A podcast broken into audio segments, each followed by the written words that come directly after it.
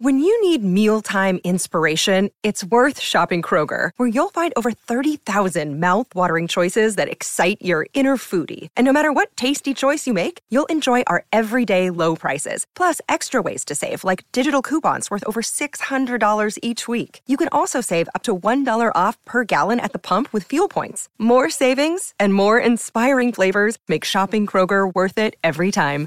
Kroger, fresh for everyone. Fuel restrictions apply.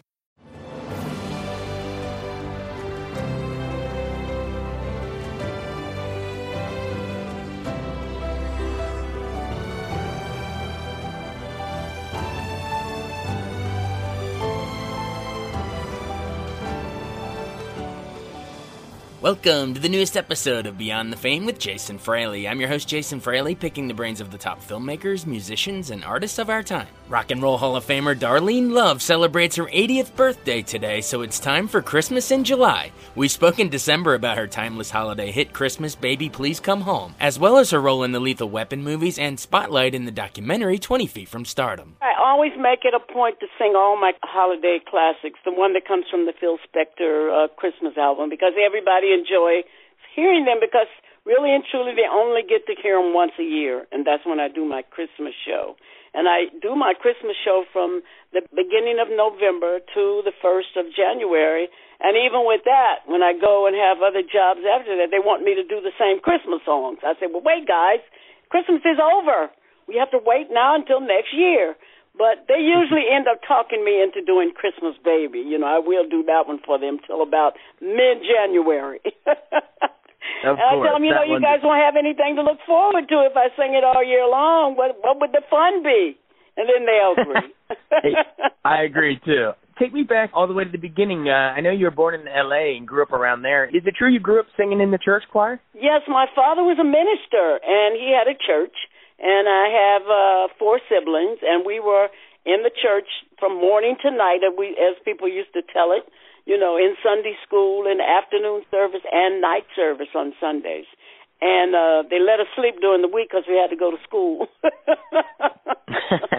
but we were all in church, grew up in church, singing in the church choir, you know, and singing all. Uh, actually, at Christmas time, we always did a, a program for for our services on Christmas, where you know we sung all of the Christmas songs. Never did I ever dream my life would take a turn, and I started singing secular music and singing all of those Christmas songs, you know, for a record producer. You know, after singing them in church uh, most of my life. So how did that pivot actually happen? I know you were singing in doo-wop groups, uh, the Echoes and the Blossoms, and you know, how did you meet Phil Spector, and how did that whole thing come about? As a backup singer with the Blossoms, the group I started out singing with, doing background record, actually re- recording records, I worked with Phil Spector's um partner, Lester Sill, unbeknownst to me that it was Phil Spector's partner. Uh, and he told me we had been doing some backup work for him and some artists he had, and uh, he said that his partner was coming to California and wanted to record a record. And uh would we do it? And we said yes. But at first we thought it was just background but he wanted background and lead. And that's something i hadn't did yet on a record. Uh so i said sure. He'd be coming to town and he would introduce me and we would talk and find out exactly what he wanted me to do and um we went into the studio and learned the song and within a couple of weeks after learning it with the blossoms we went into the studio along with what they call now the Wrecking Crew, that band that Phil used for everything, and recorded He's a Rebel. And that's exactly how it all started. Yeah, and the Wrecking Crew, those guys, that was the first record they did with Phil Spector also. So he just kept that same sound, that same the same musicians and the same singers on everything that he did. Even when he like recorded the Righteous Brothers, you know, the Ronettes, the Crystals, you know, all of those groups, the Blossoms did most of the background on all of those songs. Yeah, I was about to say that. Re- remind our listeners. I mean, they hear Darlene Love, they remember, you know, the stuff that your name was officially attached to. But remind our listeners that, you know, they can hear your voice on many of those famous, famous classics that were credited to other people. You know, like the Ronettes, "Be My Baby," uh, "Monster Mash," uh, "Life with Sinatra," or the especially the Crystals. I mean, the Do Run Run and, and "He's Sure the Boy I Love." Uh, you, that was supposed to be released by you, right? it was supposed to be my record, and Phil changed his mind at the at the last minute. Well, he probably had in his mind to do it all the time, but I didn't know that because when he when we went into the studio to record those records, they were supposed to be the first Darlene Love records, which were they were not. Now the Crystals' first record, "He's a Rebel," I knew was going to be theirs. I didn't like the song anyway, and I said it probably ain't gonna sell more than one copy anyway, so I'll do it if you pay me. And here we are. Who knew? Uh, Fifty some odd plus years later, those songs will st- are still being played like they did when they were recorded in the '60s. When I found out about that you were on on all those songs, I was like, man, that's what an even bigger legacy that a lot of people didn't even realize. Um, but then, no, of course, then, you know, if if people are like you, they dig deep enough, and fans do that deep and they know your voice. Like I was on uh, with Sam Cooke, we did Everybody Likes a Cha Cha Cha and Chain Gang, and of course I was on Elvis's. The Blossoms were on Elvis's 1968 comeback special. So we were the background group for the 60s and the 70s and the early 50s. You know when records started coming out, especially when rock and roll started being established. The Blossoms were the background singers on mostly all those hits that came out of California. Oh, absolutely. I just think that's such a cool piece of music history that that you, know the whole Blossoms background thing. But then of course you get you finally you know you get your own spotlight. You're the big solo hit you referenced, the Christmas uh, "Baby Please Come Home" in 1963. The word life changing is thrown around a lot, but in this case it really was for you, right? Oh yeah. yes, indeed. Yes because we didn't know what Phil was doing when he said he was going to do a rock and roll Christmas album. We didn't even know what that meant because at that time nobody was was singing Christmas songs, not not in a rock and roll way. You know, they can't. A few of them were blues, and you know, you had you know Bing Crosby and you know all those guys that were singing Silent Night and Winter Wonderland, very beautiful.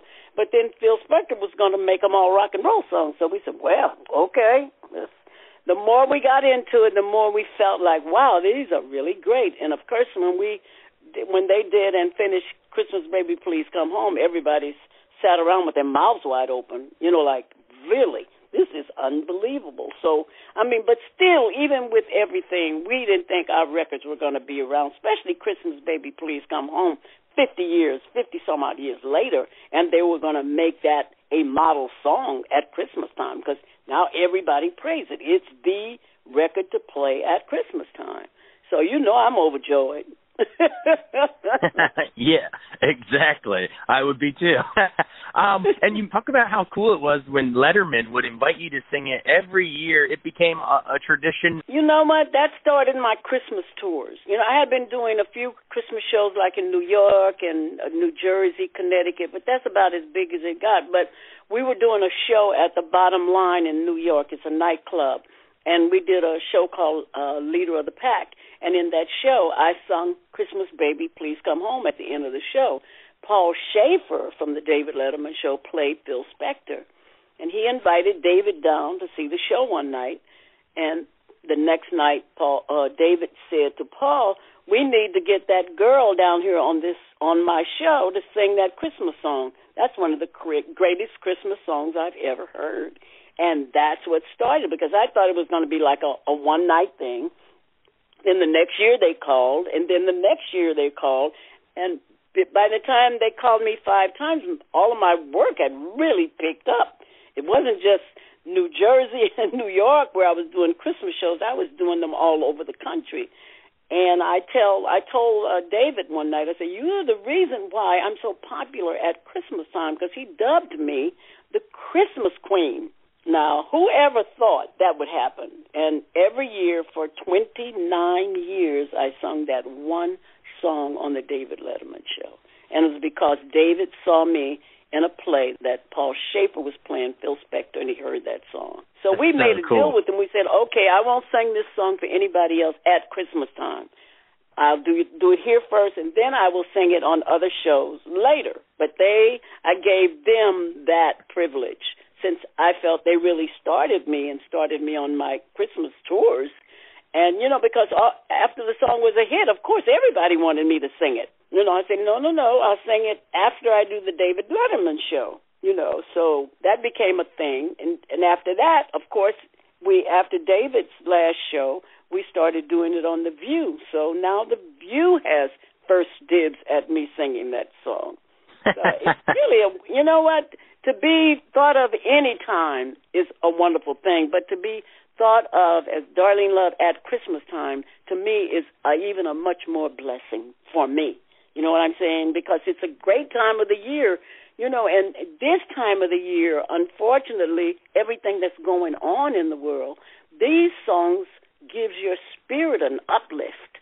You know, they make you feel good. There none of those songs on that Phil Spector Christmas album is a drug along. I hey, oh, it's so so me and poor me at Christmas time. There's songs that really lifts your spirit.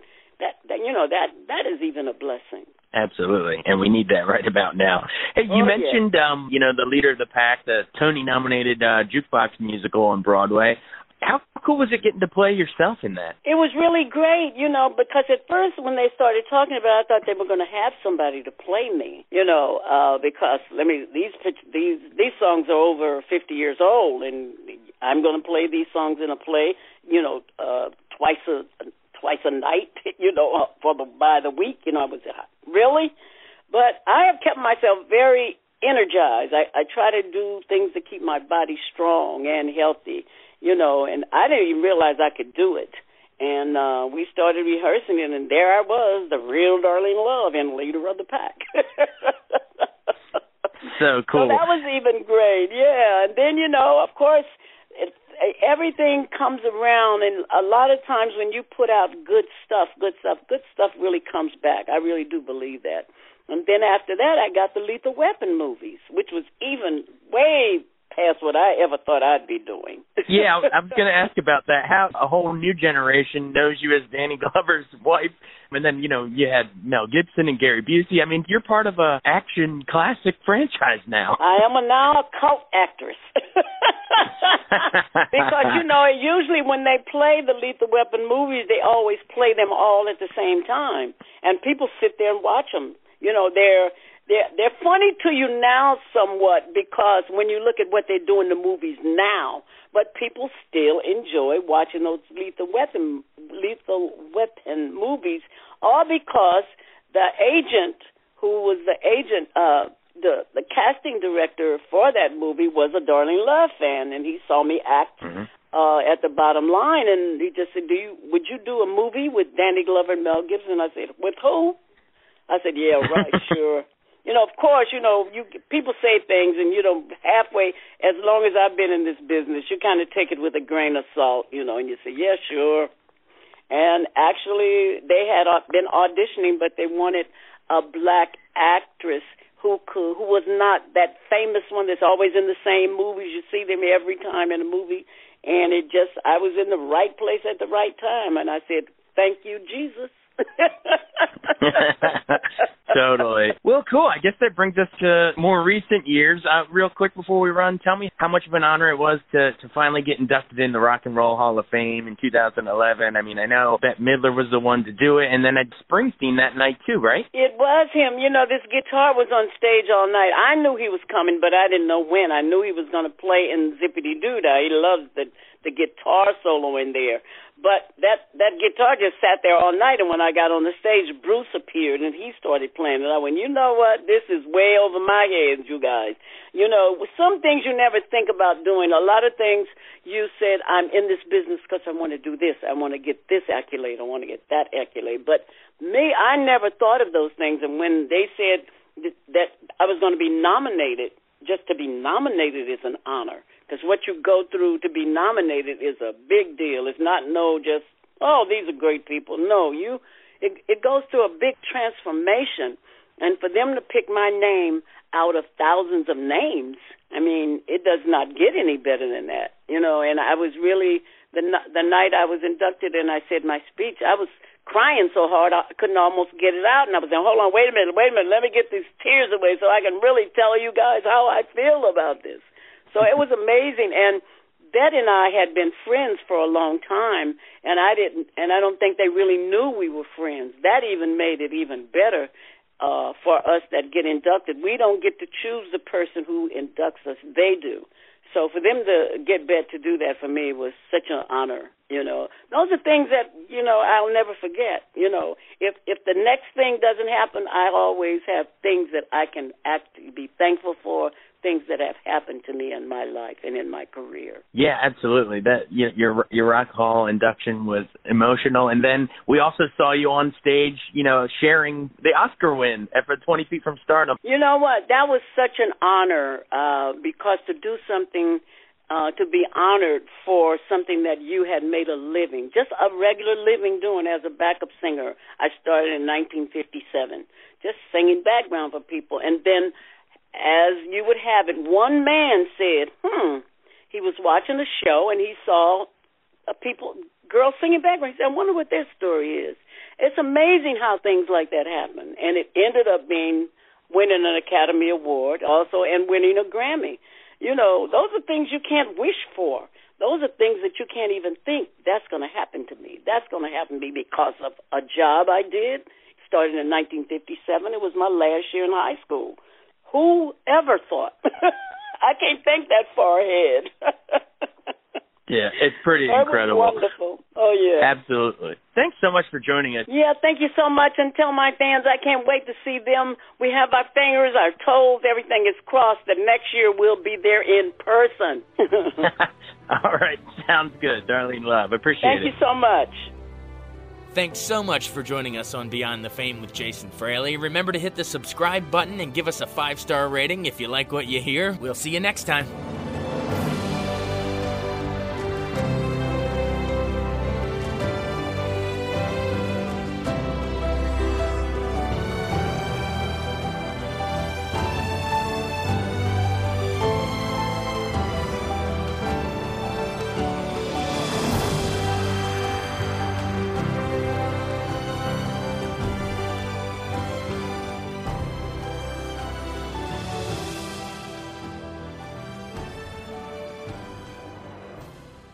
I wanted to take a second to tell you about an app I really enjoy. Living in the DC area is great, and Podcast DC gathers all of the local shows that I like all in one local app health, sports, local news, politics, and so much more. Podcast DC is the new local app with hundreds of DC area podcasts to choose from. I can earn exciting rewards just for listening and share the podcasts I love instantly. Available in the App Store or in Google Play, listen local with Podcast DC.